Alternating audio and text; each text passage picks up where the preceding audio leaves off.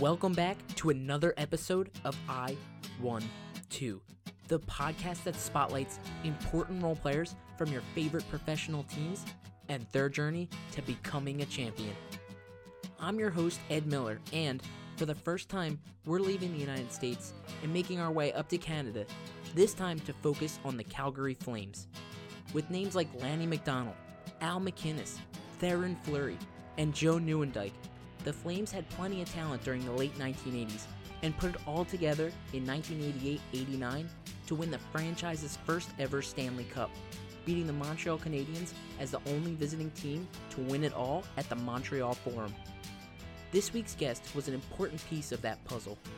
As an undrafted defenseman from Ohio State University, he tallied 8 goals and 19 assists that season and added 3 goals and 6 assists in the postseason. He spent 16 years in the National Hockey League, with stints on Calgary, Toronto, and Detroit, where he managed to win his second Stanley Cup at the tail end of his career. He has a ton of great stories, so I want to jump right into it. Let's talk to today's guest, Jamie Macoun.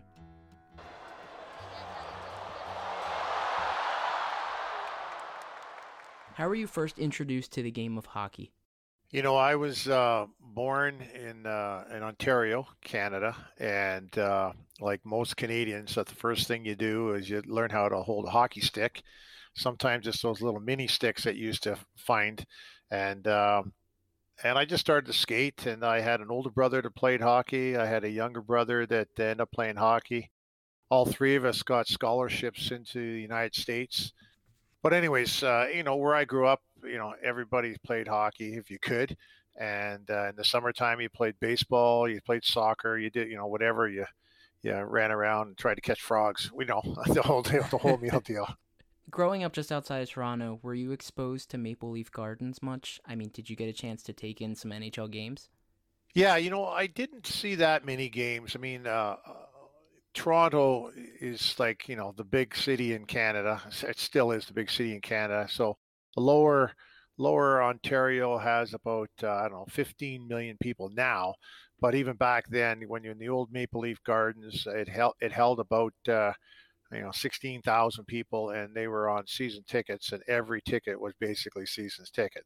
So um, you know you'd hear stories, and it's true because I end up playing there uh, you know, where people, you know, guys that that uh, had the tickets were like 120 years old, right? Because they, they they had died, and uh, the tickets had just been continued to be paid by the family, and they just kept sending the tickets out to wherever it was. So getting tickets was uh, was very tough, and uh, you know, I probably saw over the course of my uh, my young time out there, I probably saw about 10 games maybe total did you get to see any of that uh, late '60s dynasties? Those last couple of cups.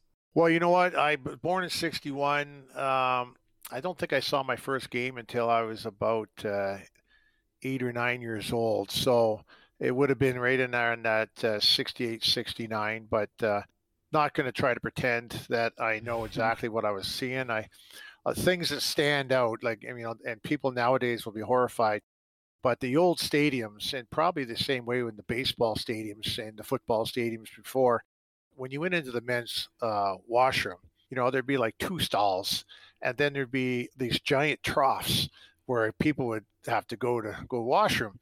And uh, I'll never forget going in there in the between periods because we didn't want to miss any of the game. But everybody's rushing into the washroom to go to the, and I'm, you know, I'm at whatever three and a half feet tall or something, and people are literally peeing right over top of oh, my it's head. horrifying.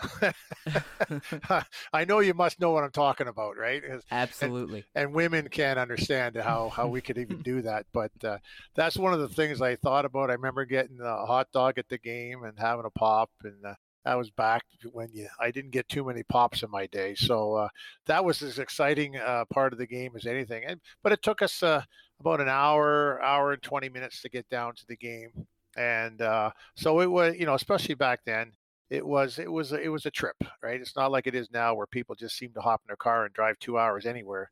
Mm-hmm. That back then, you know, the family had one car. It's and, a whole uh, experience. Yeah, it really was. It was uh, it was and it was fun.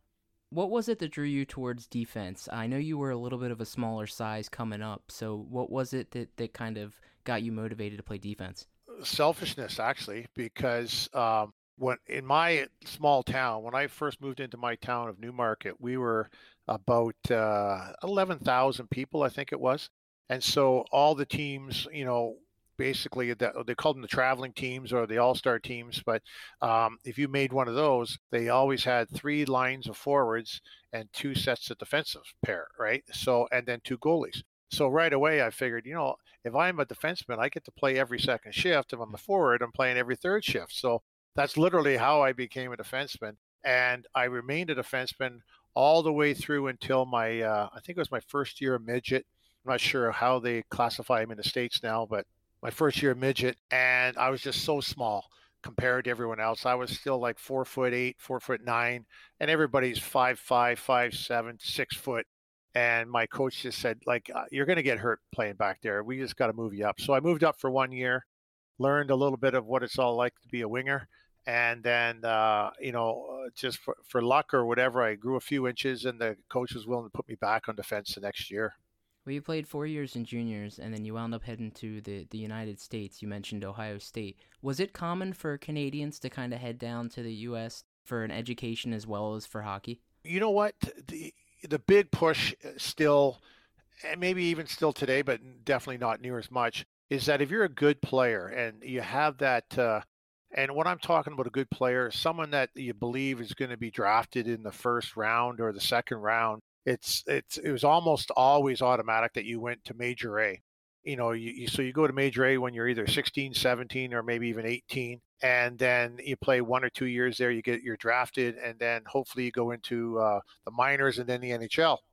But again, with my size, uh, and I, I was a slight player, you know, I think the most I ever played, well, it sounds like a lot of weight now, but uh, I, I played in the NHL at 192 pounds, and uh, it took me a long time to get there, right? And uh, so uh, my family and I, we just thought about it. I was a, I was always one of the better players on the team, but because I wasn't a large man, I never was that guy, right?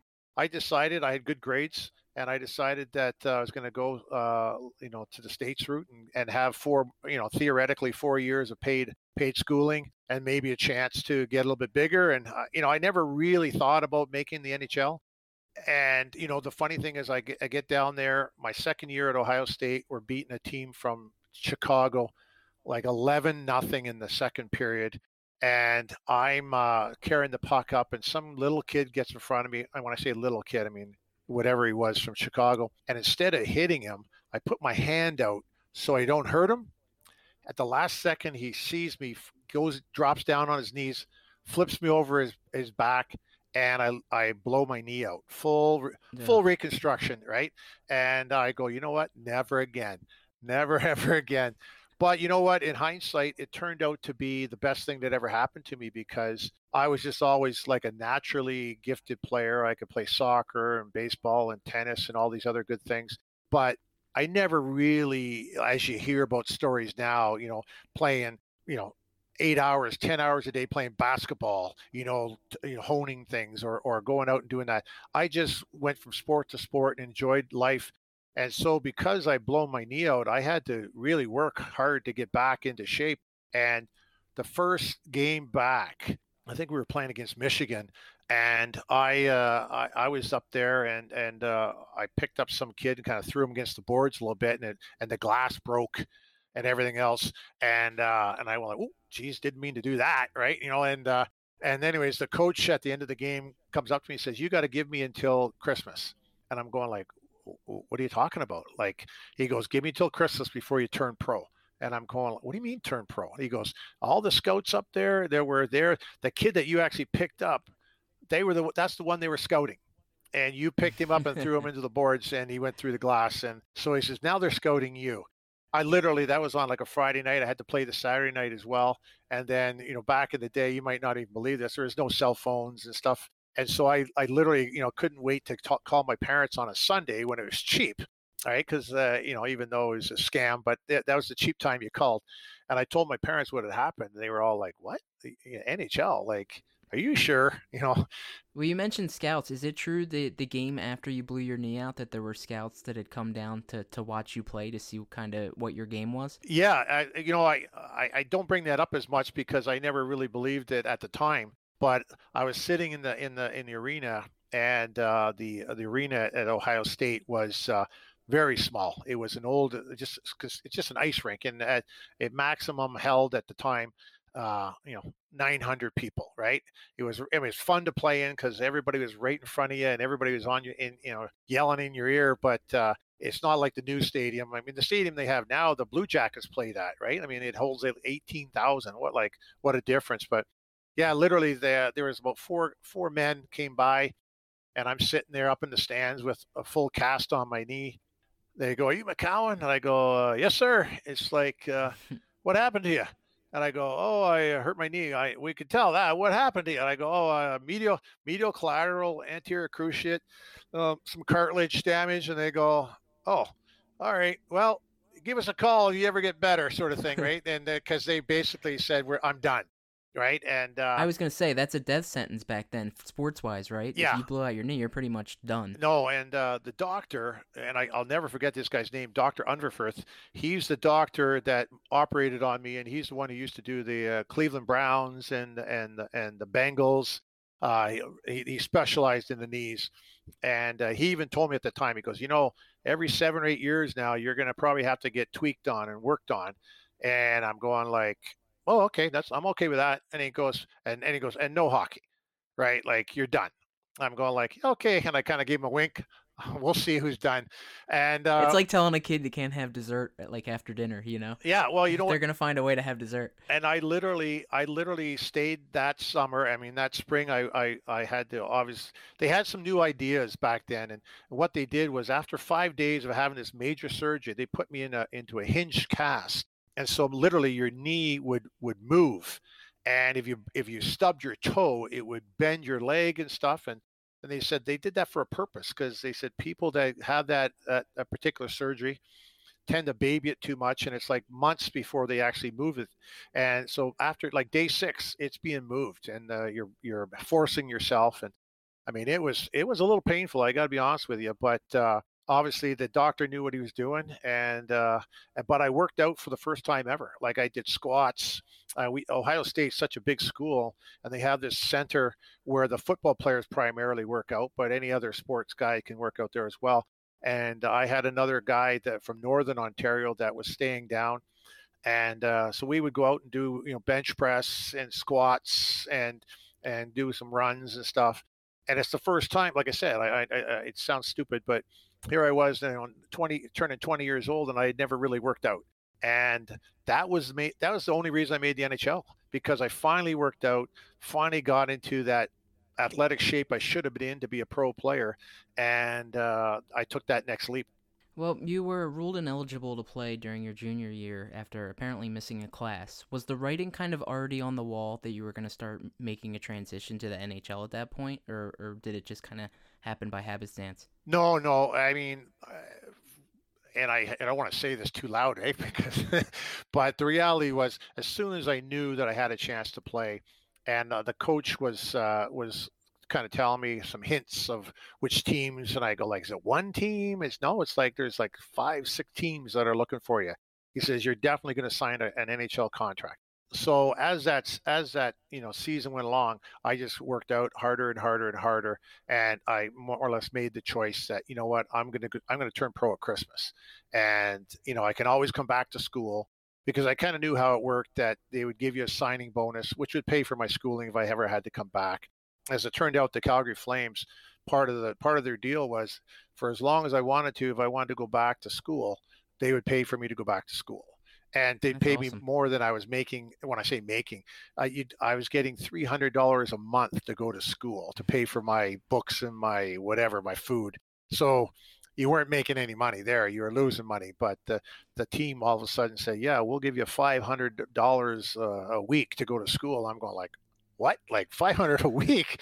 I, I, get 300 a month. What are you talking about? And so that was all part of my contract when I was leaving. So, yeah, yeah. The reality is, I, uh, I just at the near the end, I, I just knew it, and the coach and I had talked a few times, and I said as soon as Christmas hits, I'm declaring myself for you know to be to be well, it wasn't to be drafted, but uh, to be to be available. And uh, as soon as I did that, I had a number of teams call me, and uh, and Calgary Flames was one of the teams, and uh, they were the what, ones. What drew you to Calgary? I know you said, like you said, you had several teams that were interested. So what was it about Calgary that you found most enticing? Well, you know, the Islanders had had had had talked to my coach, and there had been a little bit of talk about me going there, and and uh, Winnipeg Jets, the original Winnipeg Jets, and and uh, but and there's a few other teams, but I was looking at like the Islanders. I mean, they were uh, at the time they were the Stanley Cup champions, and I'm going like, what are the chances I have to make that team and stay up, right? Like you know, uh, you know, I I figured you know at least I want to have a chance to prove myself, and uh, unfortunately, most most people that come out of uh, college at the time, anyways, they send them to the minors first, and then you'd work your way up. And I just said, you know, I don't want to go to the minors, and so the Calgary Flames uh, flew me into uh, into where was I? St. Louis because they were having a game in St. Louis. I got a chance to meet the general manager, the assistant general manager, you know, all, all the good and they were all such nice people. To this day, I'm still friends with all of them. They were just such good people, and uh, it reminded me of a small town atmosphere. And then I had a chance to watch a game in the old Checker Dome, and then afterwards they took me to meet the players they had made, basically said all the players are going to be in this one particular restaurant and you're going to meet a guy that we're recruiting. And uh, so i got to meet you know lanny mcdonald was there and uh, and kent nilsson and you know some guy chouinard guys that you may or may or not know. And so i got a chance to meet some of these guys and every single one of them was nice. You know what i mean? Uh, you know and so i went home and then you know the next day they were driving me to the airport and i they said, "Well, let's let's talk. We haven't talked contract yet." And I said, "Well, you know, I was thinking I should go home first and stuff." And they said, "Well, here's something to think about." And at the time, it was huge money, right? It was my first salary was going to be based on people on your podcast will laugh. My first salary was based on a hundred thousand a year, but I was only going to get half a year, uh, and I got a twenty five thousand dollar signing bonus. And uh, like I twenty five thousand, I've never had twenty five thousand. That's crazy money. And um, you know, I, I mean, again, I laugh at today's money, but uh, it was huge money. And then he he basically said, and then we'll sign you for the next three years after that. Back then, it was always like two plus an option, right? And the team had the option, or three plus yeah. an option. So I so quickly I calculated in my head. I said, okay, so I'm guaranteed X amount of dollars, and they're going to guarantee that I stay up for the first year. And if I have to go to the minors, um, uh, I was going to get paid and uh, I was that something on your end or their end? Did because you mentioned not wanting to play in the minors, was that something that you were dead set on? Yeah. that was that something they approached you with? No, that was one thing that I said for sure. I said I'm not I'm not coming to Calgary and uh, doing all this stuff without having a chance to show you what I'm all about. You know, the interesting thing was uh, the I don't know if you, they just they literally just tore it down about a month ago.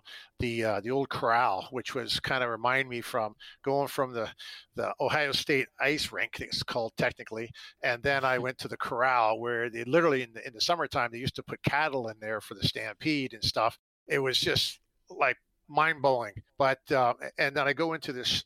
I shouldn't say shack. I went into this like four uh, trailer that would all been put together like you'd see at a school, right? You know, the the the, the outside ones that they call them, and that's where the their their whole team or excuse me not the team that's where all the the administration was done right there and they only had like 21 people in their whole administration and uh, but literally we came up with all the numbers and i shook their hand as i left the uh, the car and got on the plane and flew back to toronto and basically said I look like I'm going to go to Calgary. And um, I told my parents what was going on, and they they've always get let me do what I wanted, maybe too much, to be honest with you. Uh, they, you know, you make your own mistakes, and uh, I made a few. You know, obviously, growing up in Canada, they were very proud to have a, a, a member of the family in the NHL. What still stands out in your mind about that first game? It was a, uh, a tie against the Quebec Nordiques. jumping onto the ice. To be honest with you, I was telling you about the corral and uh, and all that stuff at the, you know in the corral. The, the the the the boards are like a foot taller. Okay, so any other rink in the in the league right now is all the set amount. I don't even know what it is. It's probably you know 40 inches or whatever it is. Um, but that one was sitting at like 60 inches. It's and or maybe not quite that tall because the the, the cattle and and the steers and that would go in there. And uh, what you noticed was the visiting team, every visiting team for every game I played in the crowd, they'd have guys jumping over and fall.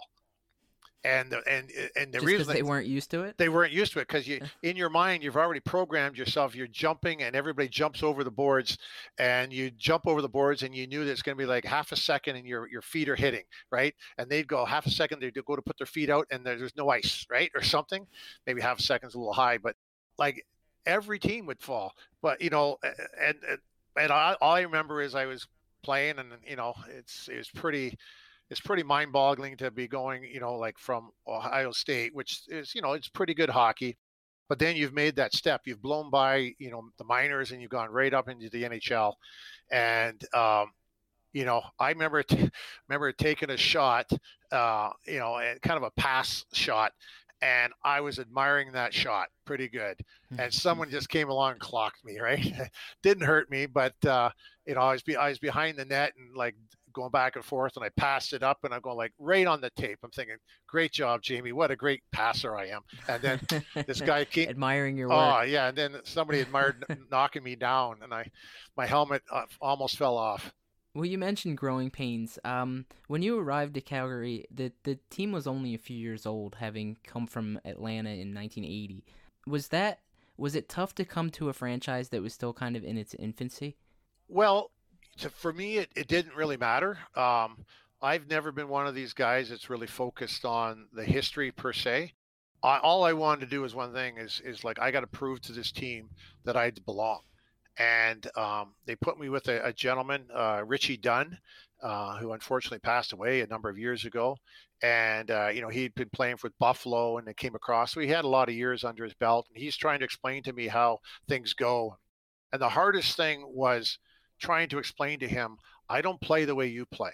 Like you've got this style that you play, which nothing wrong with it. But I was more of a just go like run around like a, a madman right they used to uh, i had a nickname called crazy legs right because they, they didn't know where i was going half the time right?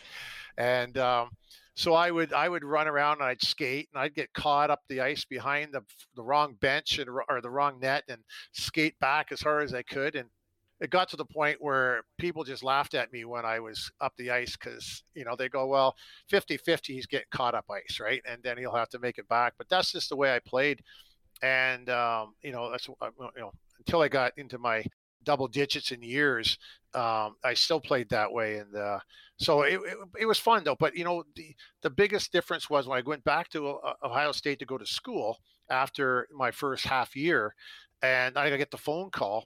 And oh, we've made some trades. And I'm going like, oh my gosh, I've been traded already. It's like, how, how did this happen? And uh, he goes, no, no, we've traded away, you know, Richie Dunn, and we traded away, and then the next year I think we traded away. Uh, I'm trying to think who else, uh, Pat Ribble, which is another guy. So all of a sudden I'm going like, well, we only had seven defensemen, and they've traded away two of them, and I'm still here. So like I made the team, like I'm back on the team, and uh, the the no, I should I was gonna say the funny thing, it's not funny really, but the, the very next training camp we come in there and there's a young kid out of the minors and he knows my name I mean, I don't have a clue who he is, but he knows my name, and I've only played 26 games, but he knows my name. And he had got kicked in the skate uh, with a skate in the mouth and cut himself for about, you know, oh geez, 80 stitches over his lips and stuff. It was it was terrible. Wow. But he he grabs my arm as I'm walking by in the in the medical room, and he goes, Jamie, Jamie, you know, first of all, I'm surprised he even knows who I am. And then he goes, well, how, how's it look? How, how's it look? Right? Because he hasn't seen a mirror yet. And I go, and I'm looking, and I go, I get real close to him. I go, you know what? That must have been a skate. And he goes, yeah. He goes, I said, nice clean cut. I said, you'll hardly notice it. These doctors are unbelievable. and I walk out going, holy Christ, that's a bad cut. It's like, I don't even know who it was, to be honest with you. But, uh, you know, and Calgary is a city. That's the maybe the thing that people uh, uh, uh don't understand is nowadays it's it's 1.3 million which is still small compared to a lot of uh, American cities. But at the time, we were four. When I moved in here, we were 400, I think 425,000 people. And Edmonton up the road was 400 like 60,000. So the two big cities in Alberta were didn't even make up a million people, right? What was it like that first game in the Saddledome? Because it was almost double the capacity, correct? Uh, even more so. You know, the corral used to have, if you can believe it, at the top of the seats, and they had like high seats, let's say behind you, where there'd be about four feet of wood, and then you could stand behind it. And what they did there, because of the NHL team coming in the, in the arena, the big arena was just being built, they had marked out spots behind this wall, if you want to call it. So if you were like four foot, you couldn't see the game. But if you were like five foot and up, you would stand the whole game and watch the game. And it was it was situated where like it was like uh, like a zigzag. So one would be on the boards, two would be back, three would be on the boards, four would be back, and so it would hold about seven thousand people with like over a thousand people standing. And then you moved over to the Saddledome, and we were we were 16,000, I think 500, but they had a couple of uh, thousand seats that they used for the Olympics as well. But the team wasn't sure that they should open those up for the uh, NHL because we were only, you know, 430,000 people. But what, like, what a difference. I mean, first of all, first class uh, dressing room, the the area that we got changed in and they had some workout equipment and not much back then but they had some back then. It was it was like three times bigger than just our our, our old uh, you know the arena uh, or excuse me the dressing room in the corral. So it was like night and day. Like there's no difference bigger than what we saw from going from the corral to I mean, I don't know if you've ever been to the Checker Dome. Did you ever see the Checker Dome in St. Louis? No. That was that was also worth the price for admission. The, the, visiting team would go in, and you could only put about 12 players in, in a in a room. So you'd have two connecting rooms with big cement, you know, urinals, and it was just terrible. And they had a big square. A block taken out in each room so that they could go in and hose the whole place down, and the water would drain out. It was it was unbelievable, but that, they were different times. Oh yeah, it was just well, let's jump into the uh, the Battle of Alberta. Let's start with in your third season, uh, Mark Messier broke your cheekbone. It led to a little bit of a of a rivalry between the two of you. In fact, one of the top clips on YouTube, if I search your name, is a fight between you and Mark Messier. Can you describe the relationship you had with him, both on the ice and off the ice? I fucking hated him, right? Like, and I hated the I hated the whole team. To this day, I hate Edmonton, right? And um, and everybody that played for Calgary that had to play against Edmonton hated Edmonton, and everybody in Edmonton hated Calgary. You know, that's the problem. It's kind of like, well, Pittsburgh and Philadelphia, you know, two two teams in the same state, and us were in the same province. Like they were, they were a couple years ahead of us as for as far as getting uh, their team uh, going the right direction. Um, they also were fortunate enough in two years they drafted five guys that all made the Hall of Fame. You know, they had Paul Coffey and Glenn Anderson and Mark Messier and, and uh, Gretzky, of course. And uh, who's the other one? They and there's another one in there. Uh, anyways, but the point being is they had some superstar players, and they also had Grant net. And uh, we had a really good team. And for about five or six years, Calgary and Edmonton were the two best teams in the league, right? The teams out east would be, oh, they're piling up points on each other. Uh, they'd be playing against somebody else. You know, St. Louis would be in last place or whatever. And then they'd come out to Calgary and, and uh, or Alberta, and they used to call Alberta Death Valley because they would get beat up and they would lose like seven to one right? And yeah. they, and they go, oh wow, like if we can just get to LA and get a game, and we'll win a game, right? Because the Smythe division back then was good, but Calgary in everything in the football and and uh, and hockey and anything. I mean, like who's got the best arena? Who's got the best building? Who's got the best zoo? Who's got you know like they hate each other, right? And it, it's it's fun. Uh, since then, I've had a chance to get to know quite a few of the guys from Edmonton doing charity stuff between the two cities you know, we're going to do one in August, a golf tournament where we're going to have about 15 uh, NHLers and ex NHLers from Edmonton and versus 15 out of Calgary. And they're going to raise, you know, a couple hundred thousand or, or half a million dollars, right? But awesome. make no mistake about it. You went on that ice and the idea was kill or be killed. Like it was, it was vicious. And even to the point where we would have a tub of, uh, what do they call that stuff? Vaseline you'd have a tub of Vaseline, and you know, not everybody was the fighters. We had a guy, you know, Håkan Loob, who was, you know, five nine from Sweden. He wasn't a fighter. We had, you know, Joey Mullen at one point. Uh, he's not a fighter, but you had, you know, at least half our team had to drop the gloves. And so, depending upon you know how the game was going or what was happening, you'd be putting your you know your hand into the t- the the tub of Vaseline and putting it all over your cheeks and your nose and your, your chin, and you'd go out because you knew there's probably a fight going to happen here pretty quick, and the Vaseline would help you you know slide some punches off. But uh, it was it, you know at the, all I can tell you is at the end of the game, you know, Edmonton was really bad. You know, some of the other teams were bad too, but Edmonton was probably the worst because we played each other so many times you just look around the dressing room at the other guys and you'd, sometimes you'd have blood dripping you know into your eye from a cut or something or you know you have a broken nose or something and uh, you just look at all the guys and it was like you hate to say you went to war because you know uh, you know war is a, a terrible thing and it's it, you know but it was like going into battle like you you knew there's a chance you're going to lose a tooth or or get cut or you know coming back with 12 stitches and stuff like that and uh, but once once the game was over and you you knew you'd done what you needed to do, it was uh, it was a thing of pride. And uh, and like I said, we hated each other. If if Edmonton hadn't been playing or had those players, Calgary probably would have won you know four or five cups. But we had to go up against Edmonton, also Winnipeg. Winnipeg had a heck of a team, and uh, you know Dale Hawerchuk, who passed away this year for, uh, or I guess it's three or four months ago from cancer. He was like one of the leading scorers in the league, and and they had a great team too. So the battles were within that Smythe division, uh, but definitely Edmonton was the worst. During the offseason in 1987, your career and your life nearly came to an end uh, after a horrific car accident. What was your mindset after after that incident, and how was it for you trying to get back onto the ice?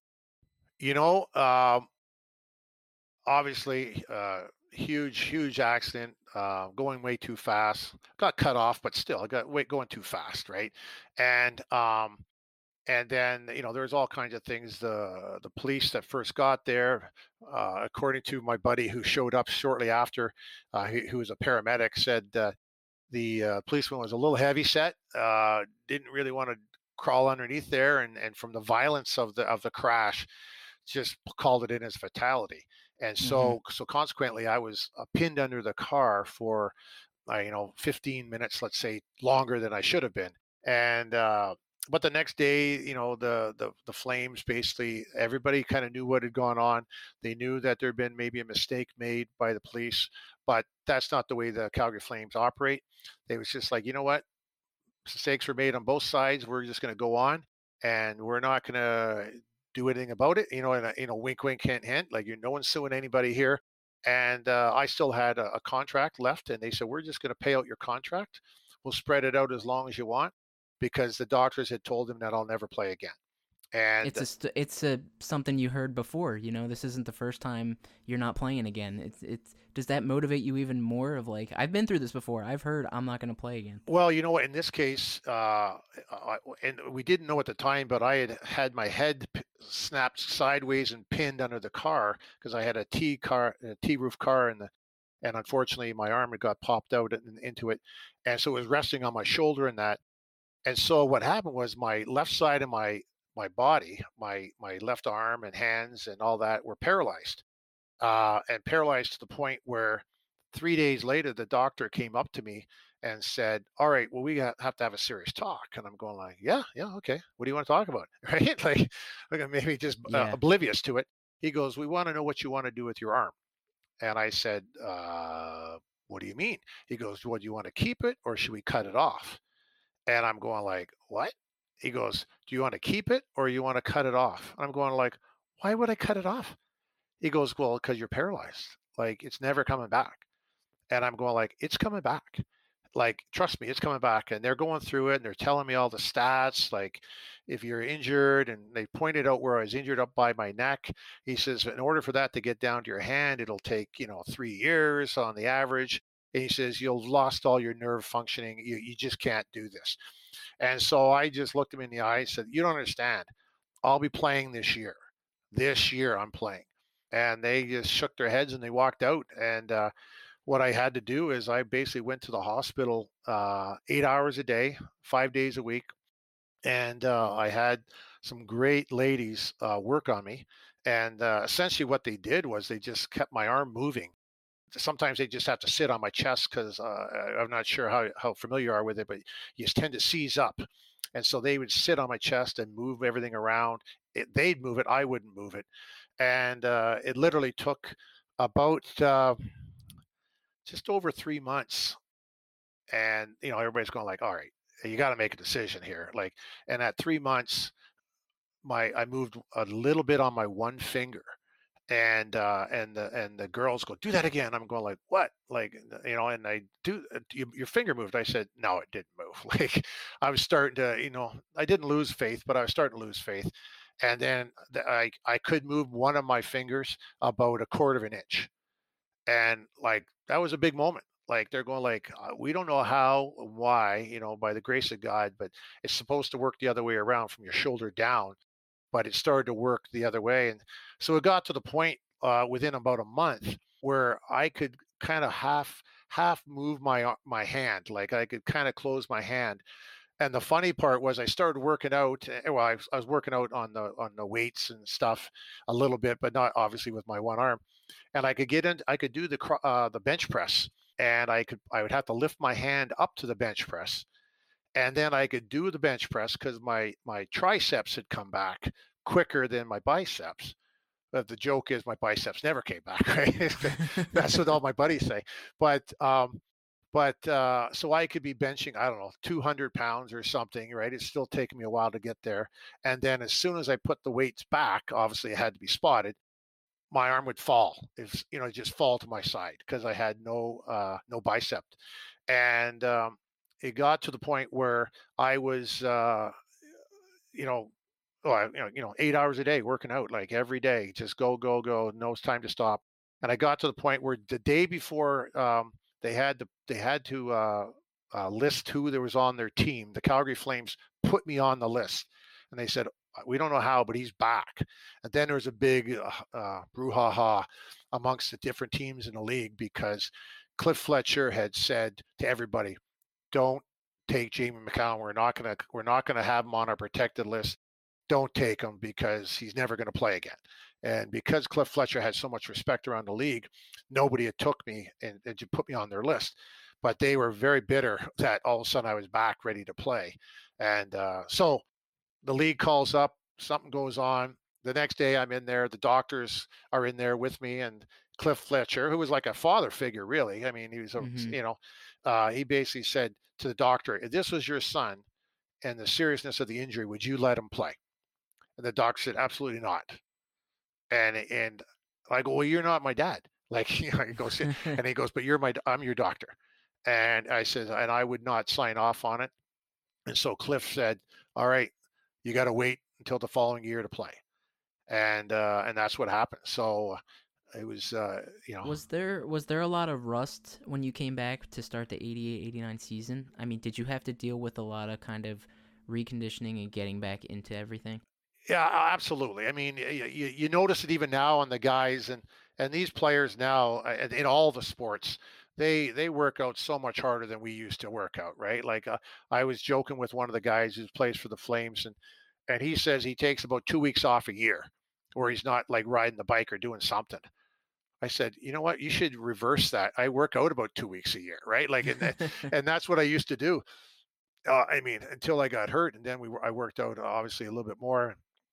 Um, but uh, there was some rust, um, just simply because uh, you know, as good as you are, if you don't play with players, you know, as good as you or, or better, uh, you, you, just don't stay at that level. And so it took uh, it took a few games to kind of get her all going again. Um, I'd like to believe it came back, and uh, uh, but but you know, in, in, in hindsight, when I look at it now, I probably was never as good as I could have been if I hadn't been injured. Right, so that season kind of started off like gangbusters. Uh, the Flames make a big trade for Doug Gilmour uh, just at the very start of the season. Did that add a little bit of boost of excitement around the locker room? Of, I mean, you got a guy that's coming off two pretty big seasons. So did it add a little bit of a boost? Well, you know what he did. He did both on and off the ice because part of that trade. I mean, we brought in uh, Rick Wamsley, Rick Nattrass, uh, Mark Hunter, and Doug Gilmour, all from St. Louis. And they loved to peck shit at each other. They were always giving it to each other, right? One would be calling one a fatty, and one would be calling one a, a you know a drunkard, and and you know fat. It was like stuff I probably shouldn't even say, but like it was it was so they helped the, the the dressing room because one of the things that any any winning team has, especially in hockey where it's such a physical sport, is you got to have a good dress room. You got to know when to be serious. You got to know to let a guy relax. You got to know tell, when to tell a guy to smarten up. You know all those sorts of things. So they they helped out, and uh, Dougie didn't talk a lot in the dress room, but he definitely was all about winning, and uh, so that made a difference. But we had a little triangle of Mark Hunter on one side, Rick Nattrass beside me, and then Rick Wamsley down at the end, and those three would get going on each other.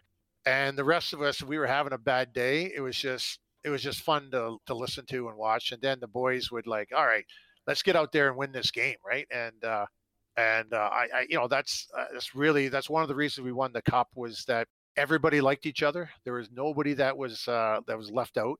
It, on the road, like I said, we used to go on the road. You always had a roommate, and the guys would be saying, "Hey, we're in Chicago. Who's going for dinner?" Like, and then guys would say, "Well, we're going to go here. We're going to go there," and anybody was allowed to go. They didn't have any cliques, and they didn't have anything like that. And so our team, you know, they they liked each other and they liked each other's families, and uh, and that's one of the reasons why we were willing to stand up for each other on the ice. And everything goes a little better when you're winning. You guys lost just four of your uh, your first 28 for and won a franchise record 13 in a row. Uh, at what point in your mind is it like, all right, we could be onto something here? I mean, obviously you guys had made the Stan- made the Stanley Cup final. I think it was three years prior. Yeah. So is it kind of in the back of your mind of like, all right, we might be able to at least get there again? Yeah, absolutely. And we knew, or we were thinking, we got to get through Edmonton again. And Edmonton was thinking, well, we got to stop Calgary. But we we really believed that we were, if not the best team in the league, we were in the top two or three. And uh, it's just a matter of staying healthy and keeping the mindset proper. And um, you know, like I'll remember one game. I'm trying to. I don't. I couldn't even tell you what year it was, but it just kind of showed you the mentality of our team. We went into Toronto where there's a lot of uh, a lot of players come from the Ontario area, and we were on the last game of our of our road trip, so it's tough. You know, like it's a long time, day 14 on the road or whatever, and maybe our third game in four nights, and we're losing against uh, against Toronto. I think it was five to one, uh, with like 10 minutes to go in the third period, and the boys all of a sudden like it just hit us like boys, we're not we're not going to lose this game. This team's not that good. Like, let's smarten up. And we all kind of like hit each other in the back of the heads. You probably get arrested for that now, right? or the coaches would get fired. But it was like, let's pick this up. And we scored like five goals in the next like eight minutes and won the game and showed who we really were. And uh, you know, that's really where we were at. We knew that when we played our best, we wouldn't get beat. Like, you know, I mean, there's the odd fluke but we we thought we were we should win the cup, and uh, and you know ultimately we were lucky enough to do that. You guys were unbeaten in your first 17 home games, and I think you lost four that season. What was it about playing at the Saddledome that just kind of lit a fire under the team's ass? Well, you know, um, some teams get get a lot of support. Some teams don't get as much. Like if you're in, uh, I'm going to make this up a little bit, but if you're, you know, surrounded by, you know, you got New York, New York, and you know, uh, and all those teams right in that area. There's a lot of there's a lot of guys that, that try to you know travel with the team, so you have a big section of of uh, of fans perhaps that are uh, that are on on the the side of the visiting team. You know, out in, out in Calgary, you know, eh, with the exception really of Edmonton and maybe Montreal and Toronto, almost everybody that was there to uh, to to you know to give us their their 100% and they were cheering for us and and there was a lot of hometown pride you know we were still a small small city like i said we uh, we weren't a big city and so everybody knew we had a really good team and, and it's kind of like green bay maybe where you know small little area small population but one one thing you're definitely doing is you're supporting the Flames, and uh, I mean they they support our football team, the CFL too, but um, you know hockey still rules here. Well, that makes sense too because you said that the population was about 400,000 or so back then. So it's like you're playing in front of your barber and your grocer and your insurance salesman and and all those people. So maybe that kind of adds a little bit to the psyche of I need to do well because I know who these people are that are coming to watch me every night. They're not just unknown faces. Well, that, that's exactly true. And and we would go and as as there's a lot of single guys, you know, going around, and you'd go to get restaurant uh, food and stuff because we we didn't want to be trusting our own food all the time. And uh, and you know the owner of the restaurant would come out and he'd start talking hockey with you, and he'd like half the time he'd be trying to you know give it to us for free, and you know we'd like, no, no, we can't give it free. We got to give him a big tip then instead, right? And uh, but they were they were they were proud to say, yeah, the Flames are coming to eat at my restaurant, you know, uh, or the Flames are coming to you know to buy groceries at my you know grocery store stuff. So it was it was a big thing, and uh, the doctors w- wanted to be part of the part part of it. The dentists wanted to be part of it. There's a lineup of people saying, you know, I'll work for free, but I just want to be part of the, the Calgary Flames, and uh, it had. I mean, it, it was the biggest thing in town. Uh, it's still the biggest thing in town but back then, you know, it, it was more so. It was just huge. Around Christmas time, things kind of faltered a little bit, and it, it winds up. Uh, the team calls up Theo Fleury. Uh, what what were your perceptions of him, and what kind of shot in the arm did he provide for the team at at the start of the new year? Well, you know, Theo Fleury is is uh, is and was, I think, one of the best players that ever played the game unfortunately, you know, the you know, there's some history there where you're probably aware there was some sexual abuse uh, that happened in junior, um, yeah. and that was something that uh, you know he never got a hold of until he was about 40 right and could understand what really happened um, and it you know came uh, I, I was going to say come out of the closet probably the improper term but he came out and acknowledged what had happened and now has has made a life of himself by by supporting other people that have had the same issues. And uh, and I've gone on some trips with them, and it's it's mind-boggling to to find out that you go into a high school and there's been 22 kids that have had some sort of sexual abuse. You know, it's just I it's I grew disgusting. up I grew up in, in this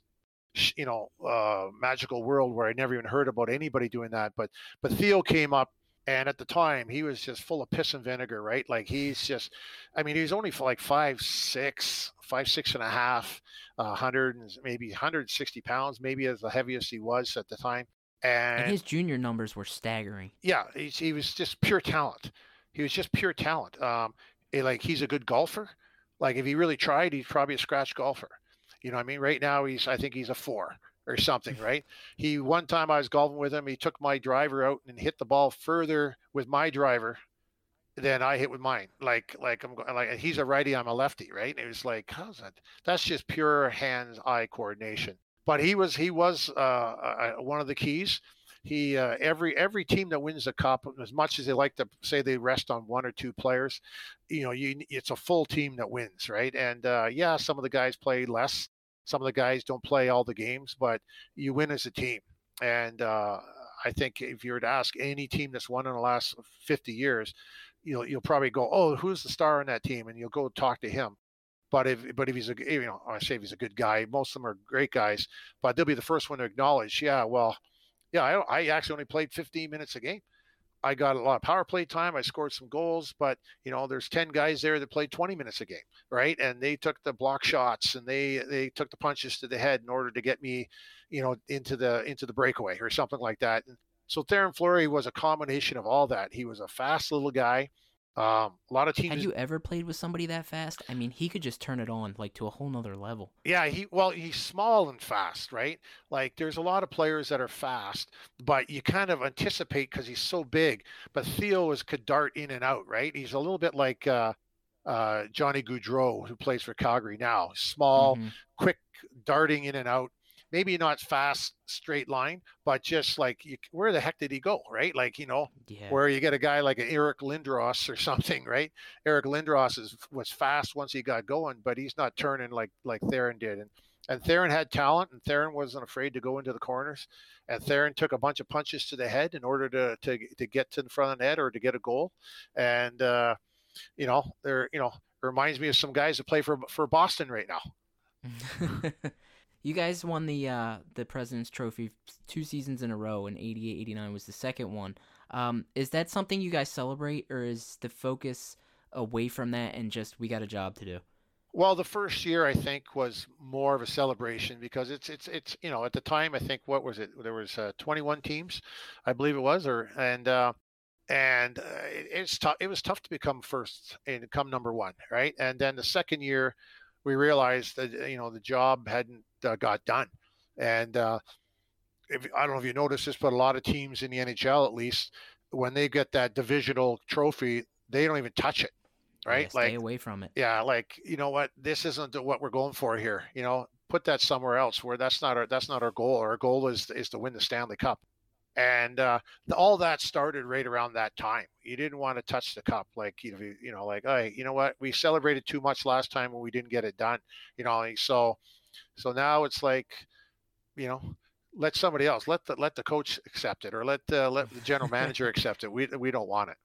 In the uh, the opening playoff series against Vancouver, they pushed you guys to to a game seven overtime.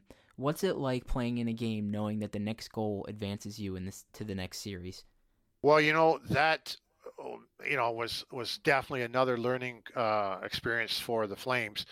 Vancouver at the time had a good team too. That whole Smythe division was good, and uh, like when I say LA wasn't very good, but the other four teams were really good and very comparable. And we thought that we were just going to roll over, uh, roll over Vancouver because we were we were better, but they came to play and they had great goaltending. They had uh, all their best players were playing. You know, you can't win without your best players playing good, and their best players played really good, really good. And it was to the point where uh, you know, well, they're saying with a little bit of luck they lost, a bad luck, but with a little bit of good luck we won, and we should have won. We were the better team, but it still came down to a little bit of luck. And uh, that, I'm sorry, that was the year Trevor Linden kind of lit the world on fire, wasn't? That was his rookie season. He was good. Like Trevor, I mean, it's funny when you play against some guys you, and maybe when you're seeing them every day you don't realize how good they really are. It's kind of the opposite because you go like he's not that good right? But then all of a sudden you, you see his stats and you realize holy christ like he's how many points did he get? Like uh, how many and more importantly how many did he get against me? You know it's like you know because i was one of those guys uh, you know when if trevor linden went out i was okay jamie get out there and stop him right? Like you know whoever the, whoever their best player was, I was always put on the ice to to hope, hopefully prevent some goals. But you know they they you know they had some good players, and uh, I always remember Stan Smyl, you know like uh, feisty little bugger, and uh, but you know could play the game, and and you know they, they I mean they just had a good team, and uh, but uh, luckily for us, not good enough in that in that overtime, Mike Vernon made some ridiculous saves. I mean, he pretty much was part of the reason you guys won that series. How vital was he in that run? Kind of catching lightning in a bottle, and and because he was a guy that he kind of had a roller coaster of a career. He went through waves of being just outstanding, and when he was good, there was nobody that was better. How important was he to the team's success? Well, obviously, I mean, I, I, remember correctly. You're probably thinking about the one. There was a breakaway, and he caught it in his glove, and uh, there were like two. There was like two big glove saves, and then one where he just dove across the crease and made made a hell of a save. Yeah, I'm hoping I'm not on for those ones, but I might. uh, yeah, check the film. Yeah, but I do remember seeing the one where he catches the glove on a breakaway, and I'm, and first thing as a defenseman, you're going, "Oh, was I on for this one?" And I wasn't for that one, but I probably deserved to be on for some of the other ones. But you know what? Like again, like we were we were a good team. Uh, Vernie was was g- good some games he was average other games, but he was great when he needed to be. Kind of a little bit like Grant Fuhr. Grant Fuhr, if you look at his goals against, you know, eh, they, it's not spectacular compared to like a, you know, a, a, you know, some of the goalies that you see today, or even or Hasek or somebody. But he made the he made the saves when they needed to be saved, and Vernie was the same way, and he he made some some key saves for us, and and basically one of the reasons why you got out of the, we got out of the first round was because of Mike Vernon and then another round it was you know you know Dougie Gilmour made some incredible plays or something. You know, it's just everybody took stepped up, and uh, and uh, but you're right. You know, Vernie. Uh, and again, I knew Vernie before he came onto the team, and I went and had beers with him when he was young and stuff. And so you kind of think of him as like a little brother, and he can't be that good, right? He's my little brother, sort of thing, right? But uh, if you look back and see some of the stuff that he did, he definitely uh, was was pretty darn good. You guys take on the Kings in the uh, the second round and against Wayne Gretzky. I think it was his first year there, correct? Is is it once an Edmonton Oiler, always an Edmonton Oiler? And and were you guys tired of hearing about Wayne Gretzky, Wayne Gretzky? So is it was it like let's just kind of stuff it to him? Well, anytime you had a chance to beat Wayne Gretzky, you were pretty happy, right? And uh, absolutely, and you know, like he, there's different kinds of players. Obviously, the most talented offensive player ever. You know, say whatever you want. I mean, uh, Lemieux, probably a bigger. Uh, well, he's six five, but and he was had more talent, like one on one. But but no one seemed to be able to see the ice the way Gretzky did. No one could feather that pass across like Gretzky did. And uh, as a defenseman, he was frustrating because he would always do that, you know, curl up. And so you'd go to hit him, and then, and all of a sudden you realize one of his guys is getting behind you. So you got to back up again, and he'd still get it through, right? He was, that's what he was all about. And, um, but having said that, and you had a chance to hit him, you hit him. And, uh, but he just rarely put himself in that position. But, uh, yeah, I mean, uh, we were very happy to play LA because we thought we were going to beat LA pretty quickly. And uh, obviously that's what happened in game one against Chicago, you scored the first goal. Does is it kind of stuck in your mind because it was a howitzer from the blue line, and it it kind of got that series off on the right foot for the Flames. I'm not sure anybody's ever said I had a howitzer, but uh, I'll take that. Um, you know what? The funny thing is. Uh, it was just a goal. Like, I mean, it was, yeah, it was great to score a goal. When I went home to talk to my friends and family, they were more excited about that than I was because I knew my role at that time had changed uh, I was there to be uh, a physical player. I was there to to prevent the other team from scoring, and anything that I did offensively was a bonus.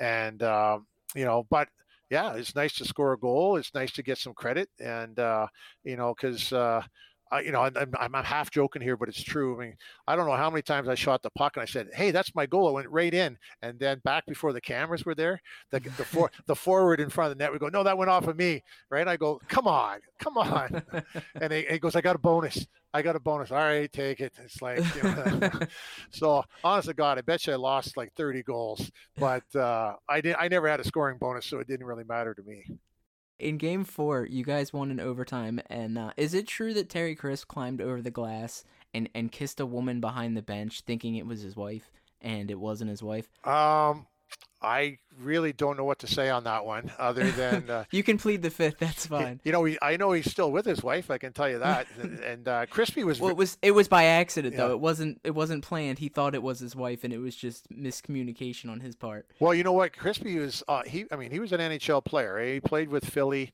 and uh, won some cups, and he knows what it's like to have to be that third or fourth line player, and he knows what it's like to have to win and do what it takes to win. And um, that's just the way he coached too. Like he didn't care. Well, I shouldn't say he didn't care, but like if you, you know, you know, we're out having some beers and you miss curfew by 15 minutes. He wasn't like some coaches be losing it. He goes, I don't care what you do. Just when you come, you know, when that puck drops, you're ready to play. And well, that's, what those guys did when they were on the Flyers. You know, when he was a member of the Flyers, that's what they did. They went out before games, after games. It, it didn't matter as long as they they'd win. It it was all good. Yeah, well, I, yeah. I mean, that's I've read some books on it and uh, talked to him a little bit on it, but. uh you know, and, and that's, that's kind of my philosophy too. I didn't care what the guys did as long as they came to play. And and to be honest with you, some guys when you stuck them in the hotel room for three days straight, they got terrible. I mean, they I don't know what it was. They need to get out. They need to talk to their wives. They need to do something. They need to have, go have a beer. And other guys, uh, you know, just you know, they, hey, what you do? Oh, I went out and had uh, you know four four plates of pasta, you know, and like all the things you're not supposed to do now. And uh, and had like six beer and then went to bed and next day he was the best player on the ice, right? So, but Crispy, Crispy had some uh, enthusiasm, and I I loved Crispy as a coach. He was very honest with you. He just said, you know what, I don't like I said, you know, kind of alluding to the same thing. I want you to go out there and play your best, and if you make a mistake, just don't do it again. Just like get out there. He seemed kind of quiet and a little philosophical. Could he could he raise hell when the time needed to come to raise hell? When Crispy came to the team in Calgary, we already had a pretty seasoned team by then. You know, we, you know, like I said, I, I was mentioning names. We had uh, Gary Roberts and, and Joe Nieuwendyk and uh, Joey Mullen and and uh, and Dougie Gilmour and Al MacInnis and Gary Suter and you know like whoever else. I mean, we're going to go through a bunch of them. Brian MacLellan, who's now up win in uh, Washington. Um, so you know, it's not the same as with with a bunch of kids like at a junior. Like, Mm. you know, yelling at us wasn't necessarily going to get the point across. Yelling a little bit louder once in a while definitely would do better than to come in and kick the Gatorade over, which some of the other coaches used to do, right? It's like, so like, okay, now we have no Gatorade, we're in, you know, and now we're all thirsty, right? Like, but uh, no, he was he was a, he was like I said, he played. He'd been through it a number of times. He played with the Broad Street Bullies, right? Like uh, he couldn't get any wackier than those guys for a while. So uh, I think that was one of the reasons why he was a little bit more level-headed when he was coaching us. when the Stanley Cup final rolled around, was it was there a little bit of exacting revenge when it came time to play the Canadiens? Was that in the back of the team's mind of let, let's finish what we started three years ago and let's beat these guys? Absolutely. And you know what the funny thing is? Like, we win a game, we go, well, we're supposed to win a game. If we lost a game, it's like, I don't know how we lost the game. That's we're still going to win. Like we not to this to this day. I don't. I haven't talked to one of the guys that played that didn't think we were going to win the cup that year, right? I mean, it's just it was just we knew we were going to win, and uh, I th- we were. I think we were definitely the better team, but uh, you know, it's just one of those things. Um, we were happy to be able to win it in Montreal in the old forum. Uh, we were the only team ever to win a cup against uh, Montreal Canadiens. Does that make it any sweeter? That part that is special, you know that, and that's something that historians always bring up. They always remember because it had never happened before, and for us to go in there, and we and we did it. Uh, you know, it was game six, but it, pretty handily. I mean, I said, you know, like you know, a couple of games got away on us, but we deserved to win. And that game, game six, I don't think was ever really in doubt. And uh, but you know, the one thing I got to say, the the players on the Montreal Canadiens were all classy guys. The the fans were classy. When we won the cup, the fans stood and cheered.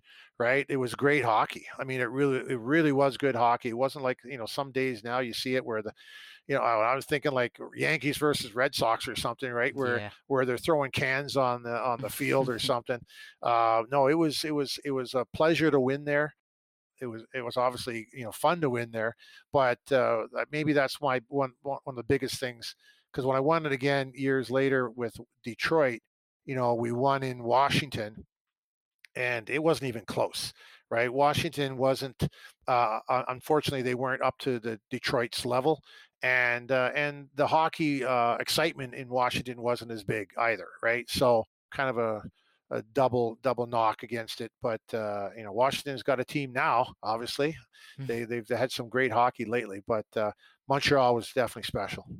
As the clock's winding down and you know you're about to become a champion, what what's going through your mind? Well, if you're on the bench, you're going, when are you putting me back on the ice? Is, is what you're thinking. And uh, I was fortunate enough to be on the ice uh, when we won it. I grabbed the puck, you know, it's like sort of thing.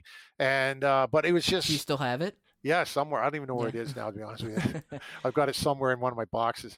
But, um, you know, like, uh, and, and maybe what people don't know um, is that earlier in the year, in the September of that year, my mom had passed away from cancer. And so I had had to go back to tell her, uh, you know, because I was in training camp, I had to go back to Toronto uh, area to say say my goodbyes, and that was pretty tough. And so what had happened was uh, my dad was working for a bank at the time, and he basically told the bank, "I'm going to go see my son's hockey games." So he went and saw. I think uh, I can't remember how many games we even played, but he saw like 16 of the games. Hmm. Like he was traveling on the road with us, and everybody knew who he was.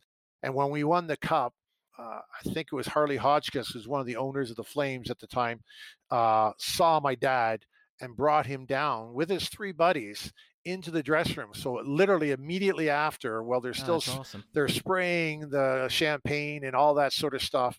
My dad's in the dressing room with me, and uh, that was that was pretty special.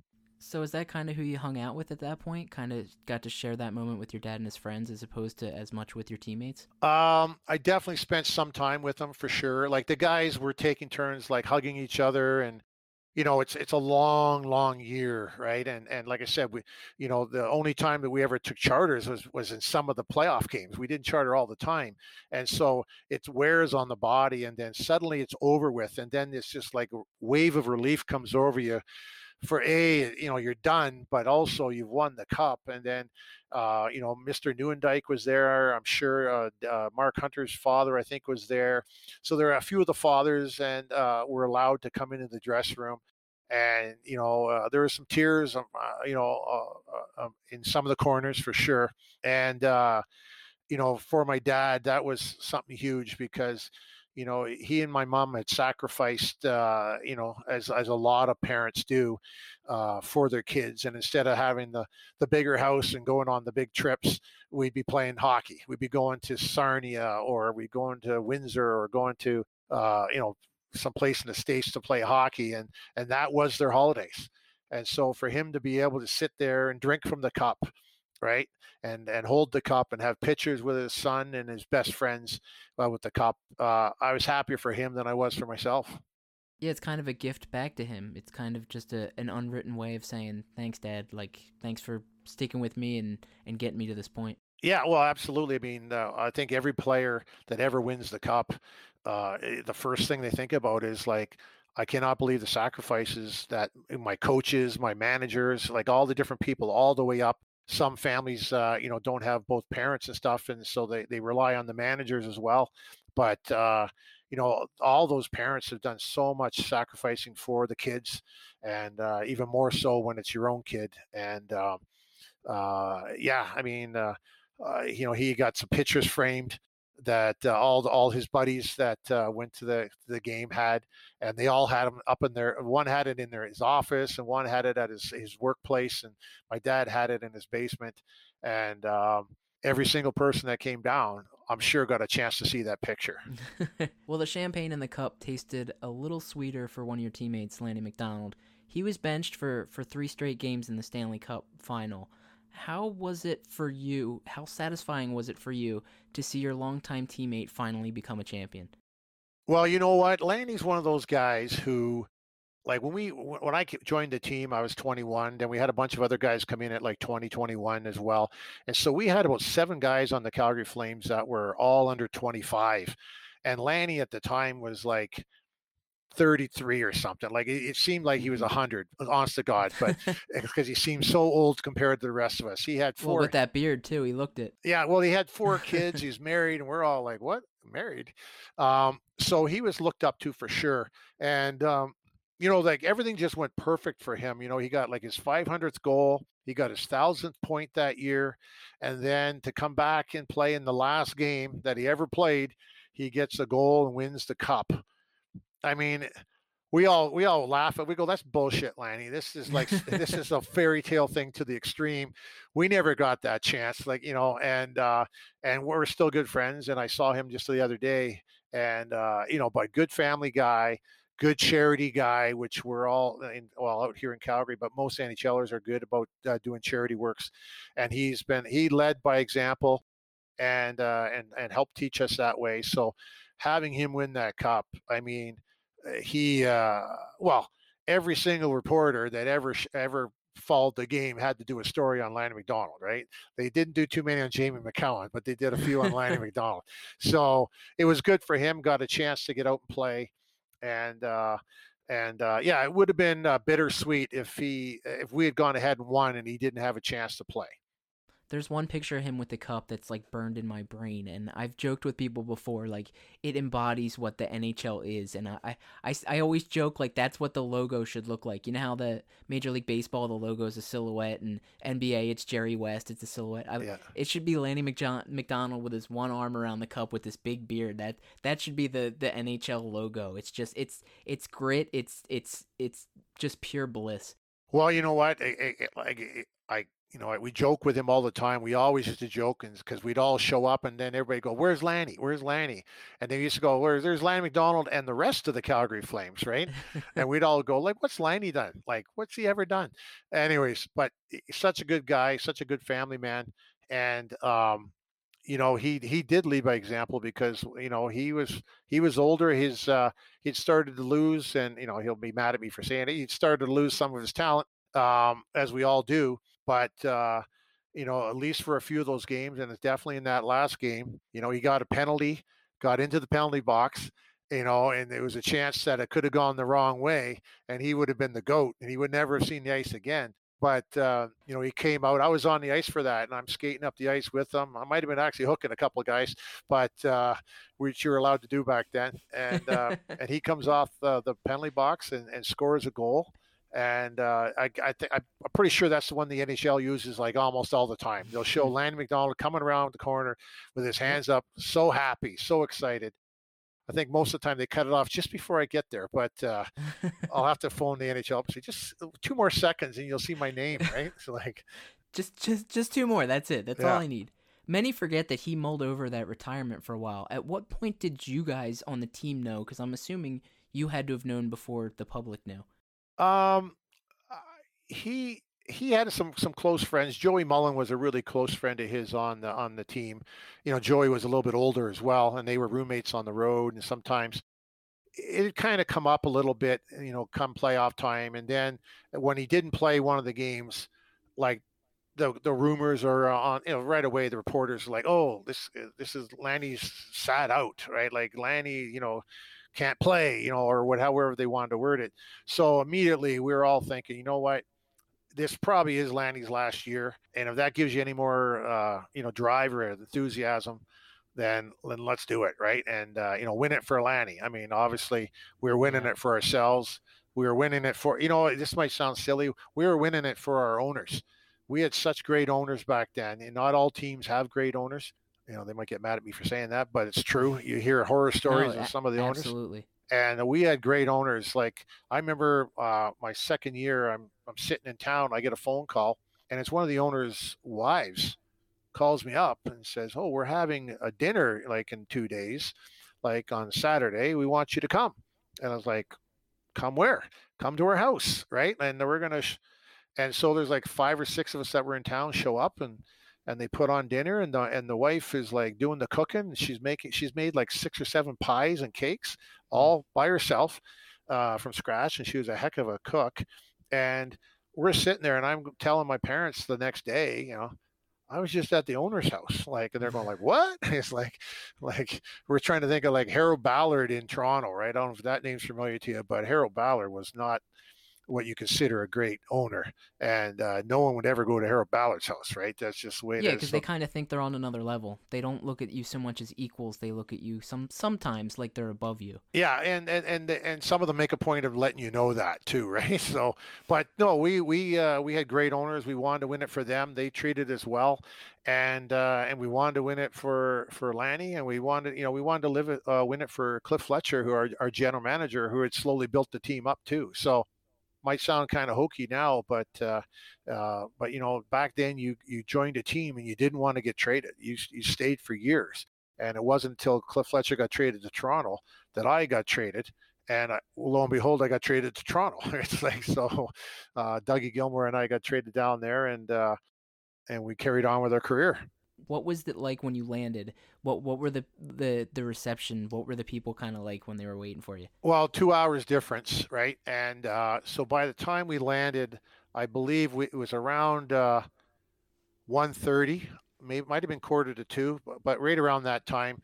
One of the reasons was, uh, you know, it took us like a solid hour and a half to get out of the forum. You know, all the celebrating and stuff, and then the guys still had to shower and there's reporters in there and then there's you know the parents are in there and stuff. So it took us a while to get out of there and they put some beer on the bus and then the beer was gone in about five minutes right? Because they didn't buy enough beer. They, they didn't realize they had a hockey team right? It always happens right? Yeah. So we had to stop uh, on the way to the airport we had to stop and load up on more beer because they're going like how much beer do we have in the plane? And uh, not enough. And so cliff fletcher said we need more beer and uh, and literally, so I don't even know how much we've got, but uh, you know, after about an hour and a half or two hours on the plane, the guys, you know, started to settle down, right? I mean, uh, we weren't going crazy. We are just excited and talking and stuff and having fun. And, and even, even a couple guys might even have fallen asleep, which, you know, cause you're just going,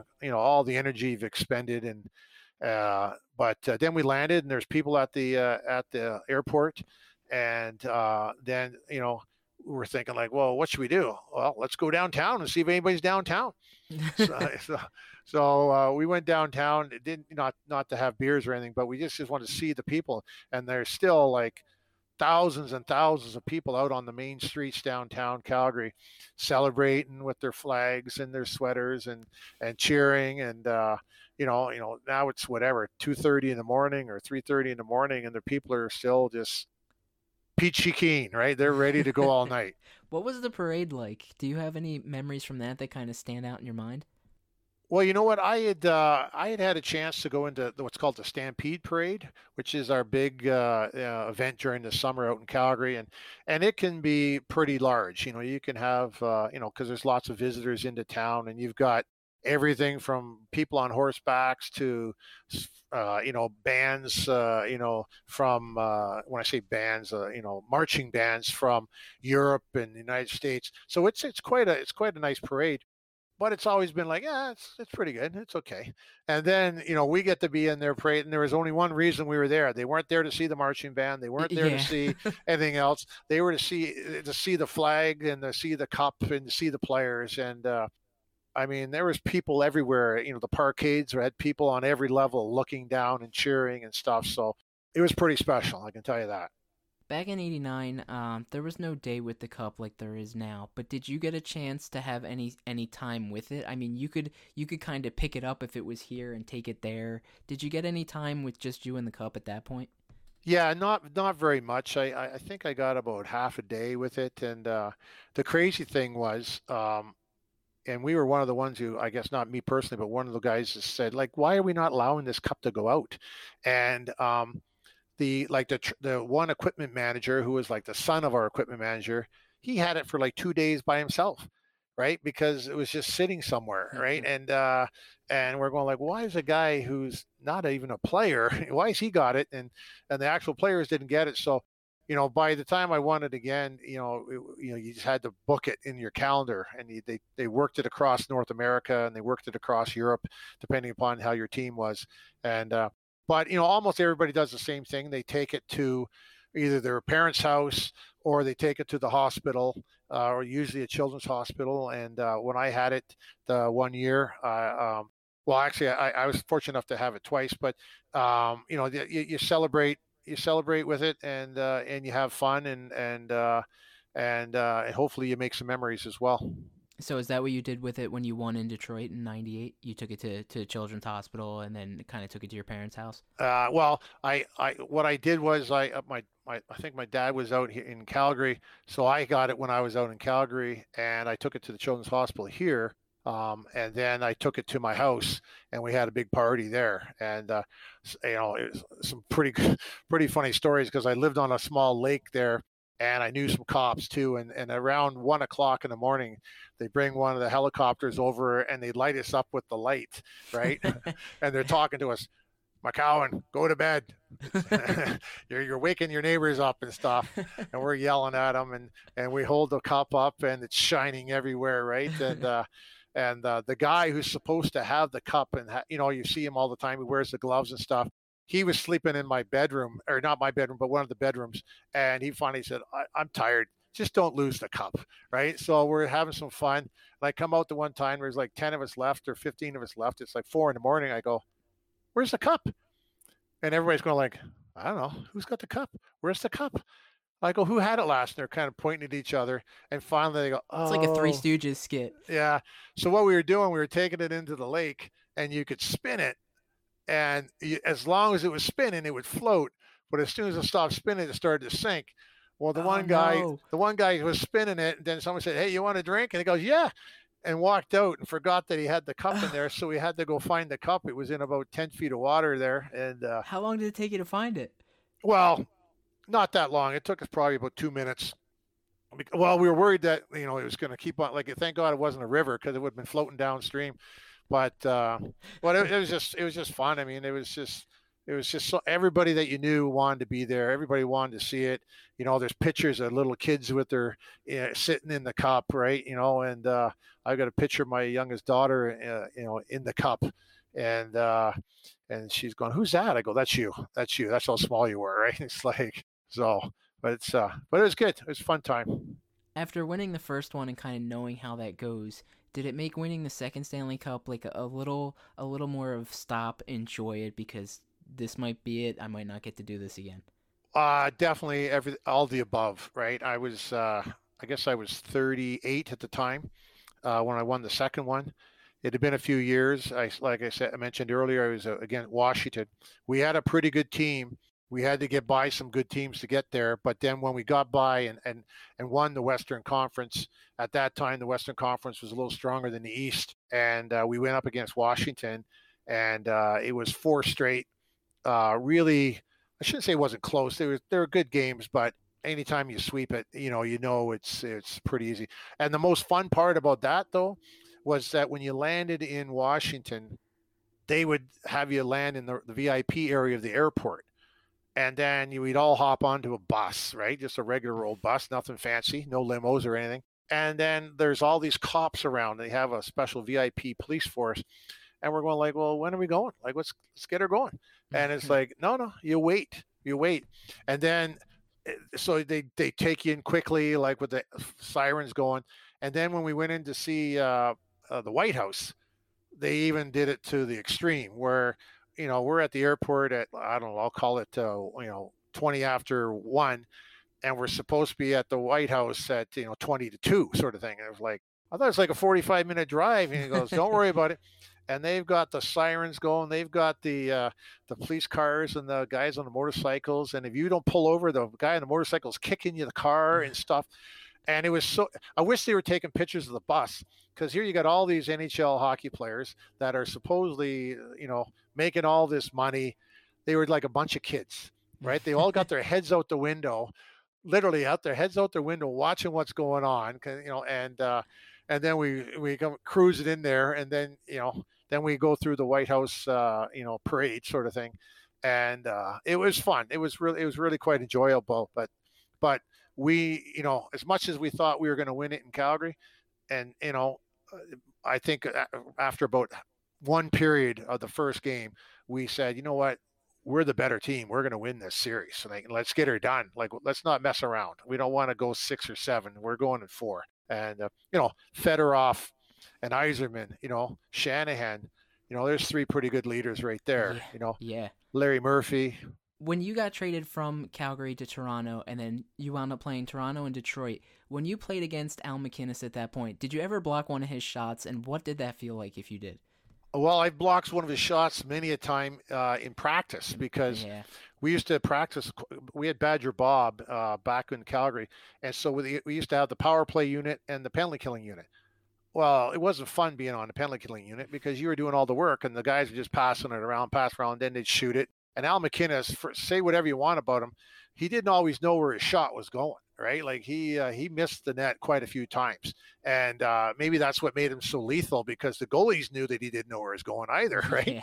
And every once in a while he'd send one and hit the goalie right in the head, and it would hurt and knock his helmet off or something. So that goalie was always a little bit on his heels when Al was shooting, and uh, I don't know. I, I blocked a few of his shots and it hurt, and uh, luckily for me, I was fortunate that uh, when I blocked shots, it hurt like the Dickens, but uh, I never broke any bones, right? You, you hear about guys breaking bones in their feet all the time from blocking shots. And I mean, I don't even know what the new skates are like. I'm the skates I use right now, literally are the skates I won the cup with with Detroit.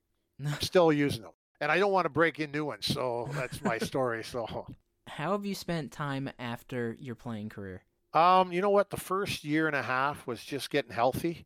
You know, it, it's funny. Um, you, you realize that it takes you a little while during the summer but uh, when you finally retire and like five months later six months later all these aches and pains come out of your body sort of thing right and you just got to kind of get used to it and so really for the first year and a half i just did nothing you know i just hung around the family and did stuff with the kids and not much else then i started doing some alumni stuff and uh, some charity work and stuff and then you know i got bored to be honest with you and i started working in the oil patch downtown Calgary. Um, you know, oil out here is Calgary's like Houston, right? It's, it's big mm-hmm. oil, and uh, did that for a little bit, and uh, um, you know, just had had some fun. And uh, the last ten years, I've been selling real estate here in town and uh, keeping busy. And uh, I have uh, uh, well, I'm a half owner of a car dealership in Ontario, just north of Toronto. So that's kind of cliche. A lot of people, a lot of hockey players get into the car dealership business, but I got involved with a guy that I really liked. Uh, he seemed like a really honest guy, and he called me uh, about a year after I had retired and said, "Are you still interested in getting in the business?" And I said, "Yeah." So let's get her going. So it's still going, and uh, so uh, you know, I, I, I probably should talk to him in the next couple days. We like to talk once a week and uh, kind of go from there. But it's uh, it's been it, it let's, let's put it this way: it's been a pretty good life. Where do you keep your Stanley Cup ring, and does it ever see your finger? Uh, I, I I never wear jewelry at all. I don't even wear a watch most of the time, but I do bring it out for charity events. So I've got the two cups, uh, or two rings, sorry, and well, I'm not going to say it perfectly. It's just in the, it's just basically in the house in a place that you wouldn't expect it, um, because half the time I'll put it down somewhere and then I'll go to find it and I'll go, where did I put my ring? and they'll go, "Where'd you leave it? You know, uh, is it on the piano? Is it on the, you know, is it on the kitchen table? You know, it wouldn't be on the kitchen table, I guess, but but I've put it somewhere where I go, I'll never forget it here. And uh, so, um, but you know, it's uh, that's kind of the way I am. I'm not uh, not big on the on the flashy stuff, right? I, I drive a truck, so that's what I'm all about. Well, listen, Jamie, I want to thank you for taking some time today to speak with us and uh, for just kind of reliving those those Flames glory days. Well, I, I hopefully they uh, the fans you have uh, at least enjoyed themselves, at least part of it, anyways. But uh, um, yeah, I know it's it's for me. It's it's it's it's fun to reminisce sometimes. The the craziest thing is. Uh, some of the people like yourself, you start doing research on a particular player, and then you're remembering events that I'm that you say it, and I go, oh yeah, oh yeah, that's how that went. You know, because it's been so it's been so long, and uh, and people bring up stuff all the time. They'll bring up goals that I scored and stuff, and I'll go, you know what? I, I don't even really remember that goal. It's just, and I joked that I scored so many, right? But I didn't score that many. But uh, it's just, uh, you know, I, the way all the teams I played for were team first, and uh, I think that's why I was on a lot of successful teams. Thanks for listening to I Won Too. This podcast is produced by Ed Miller. It's available wherever podcasts are found please be sure to subscribe and leave a review. You can follow us on Instagram at I12Podcast. Until next time.